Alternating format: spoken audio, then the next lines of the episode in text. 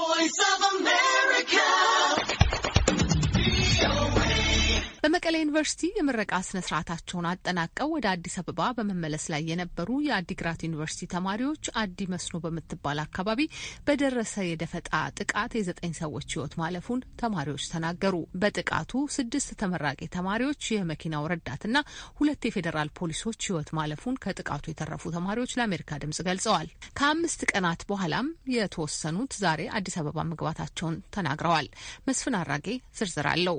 ትምህርታቸውን ያጠናቀቁ የአዲግራት ዩኒቨርሲቲ ተማሪዎች የምርቃን ስነ ስርዓታቸውን ያካሄዱት ባለፈው የካቲት ስድስት ነበር በመቀሌ ዩኒቨርሲቲ ግቢ። ተመራቂዎቹ የሚፈለግባቸውን አጠናቀው ቤተሰባቸውን ለመቀላቀል በጉዞ ላይ ሳሉ ጥቃቱ መድረሱን በስፍራው የነበረና ከጥቃቱ የተረፈ ተማሪ ለቪኦኤ አስረድቷል። ያው ሐሙስ ዕለት የካቲት አስራ አንድ መሆኑን አላወቅንም። እኛም ያ ቀን ዩኒቨርሲቲው ራሱ አዘጋጀልን። ባስ ሮብ ማታ ትኬት ቆረጥን አዲስ አበባ ብለን አርባ አራት ተማሪዎች አራት ሰዓት ላይ መኪናው መጣ መቀሌ ግቢ ውስጥ ስንገባ ሁለት ፌዴራሎች አብረውን አሉ። እኛን ሊያጅቡ ይሆኑ አይሆኑ አናውቅም። ይሄን ነገር ጉዞ ጀመርን። ከዮሐኔን እንዳለፍን ከዮሐኔ አንድ አርባ ሀምሳ ኪሎ ሜትር ርቀት ላይ ወደ አላማጣና ማይጮ መገንጠያ ከሱ አካባቢ የሆነ ገደል ነው። በጣም ተራራ በዛ ላይ ከርብ ቦታ ላይ ነው። አዲ መስኖ ትባላለች። እንደታጠፍን በድንጋይ መንገድ ተዘግቶብናል። አቁሙ አሉ። ሲያስቆሙን እንደ ድንገት ከፊት ናቸው ከሹፌሩ ኋላ ፌዴራሎች ሁለቱም ወጡ።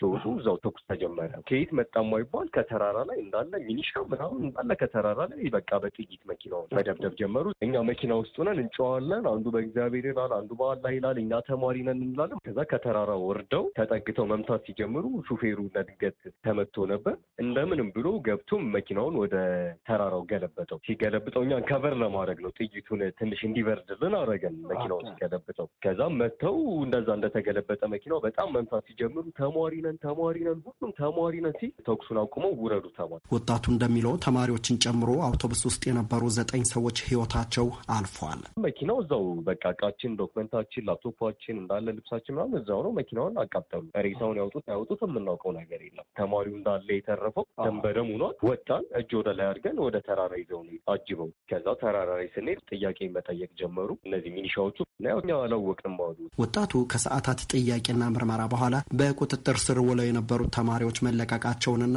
በተገኙ ትራንስፖርት አቆራርጠው ቆቦ መድረሳቸውን ጠቁሟል። የቆቦ ጠቅላላ ሆስፒታል ስራ አስኪያጅ ካሳሁን አዲሱ ጉዳት የደረሰባቸው ተማሪዎች በሆስፒታሉ ሕክምና ማግኘታቸውን አረጋግጠዋል። ቁስለኛዎቹ አስራ ሁለቱ ናቸው። ከአስራ ሁለቱ ቀላልም ቢሆን የተወሰነ ግን ትንሽ ወደ ያሉ ስብራት የደረሰባቸው ሶስት ልጆች አሉ። ጉልበቱ አካባቢ ላይ እና መቀመጫው አካባቢ ነው የእነዚህ ትንሽ ከበድ ያለው ቁስል ያለባቸው። ከሶስቱ ውጭ ያሉት መጠነኛ የሆነ ቁስል ያለባቸው ናቸው።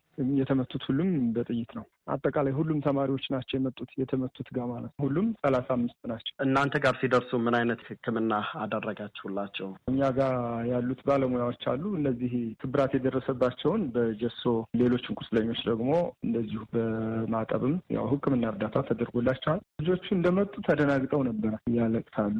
የነበረው ነገር ከባድ ነበር። ወልዲያ ዩኒቨርሲቲ በጥቃቱ የተደናገጡ ተማሪዎችን ከማረጋጋት ጀምሮ ጉዳት የደረሰባቸውን በመንከባከብና ወደ አዲስ አበባ በመሸኘት ተሳትፎ አድርጓል። እንደ ዩኒቨርሲቲው ፕሬዚዳንት ዶክተር አበበ ግርማው ገለጻ ቆቦ ሆስፒታል የተወሰነ የሕክምና እርዳታ ተደርጎላቸው refer ለተባሉ ወደ አዲስ አበባ በተለይ ቁስለኞች ተማሪዎች ስለነበሩ ወደ ስድስት አካባቢ የሚሆኑ እነሱንና የአደጋም ያልደረሰባቸው ወደ ሀያ ሰባት የሚሆኑ ተማሪዎች ወደ ቤተሰቦቻቸው እንዲሄዱ ዩኒቨርሲቲው አንድ ቀን በዩኒቨርሲቲው አሳድሮ በመኪና ወደ አዲስ አበባ እንዲሄዱ አድርጓል። የዩኒቨርሲቲ ተማሪዎች ናቸው። ተመርቀው ደስታቸውን አጣጥመው አልጨረሱም። እንዲህ አይነት ድንጋጤ ሲያጋጥማቸው ከስነ ልቦና ግንባታ አንጻር እንደ ዩኒቨርሲቲያቸው ያደረገው ነገር አለ? እኛ አመራሩ እነሱን ከቆቦ ሆስፒታል እስከ ዩኒቨርሲቲው በመጡበት ጊዜ አባታዊ ምክርም እንደ ዜጋም የሚጠበቅብንን ማረጋጋት ስራዎችን በጋራ ሰርተናል። እነሱም በጣም ደስ ብሏቸው ነው አመራሩ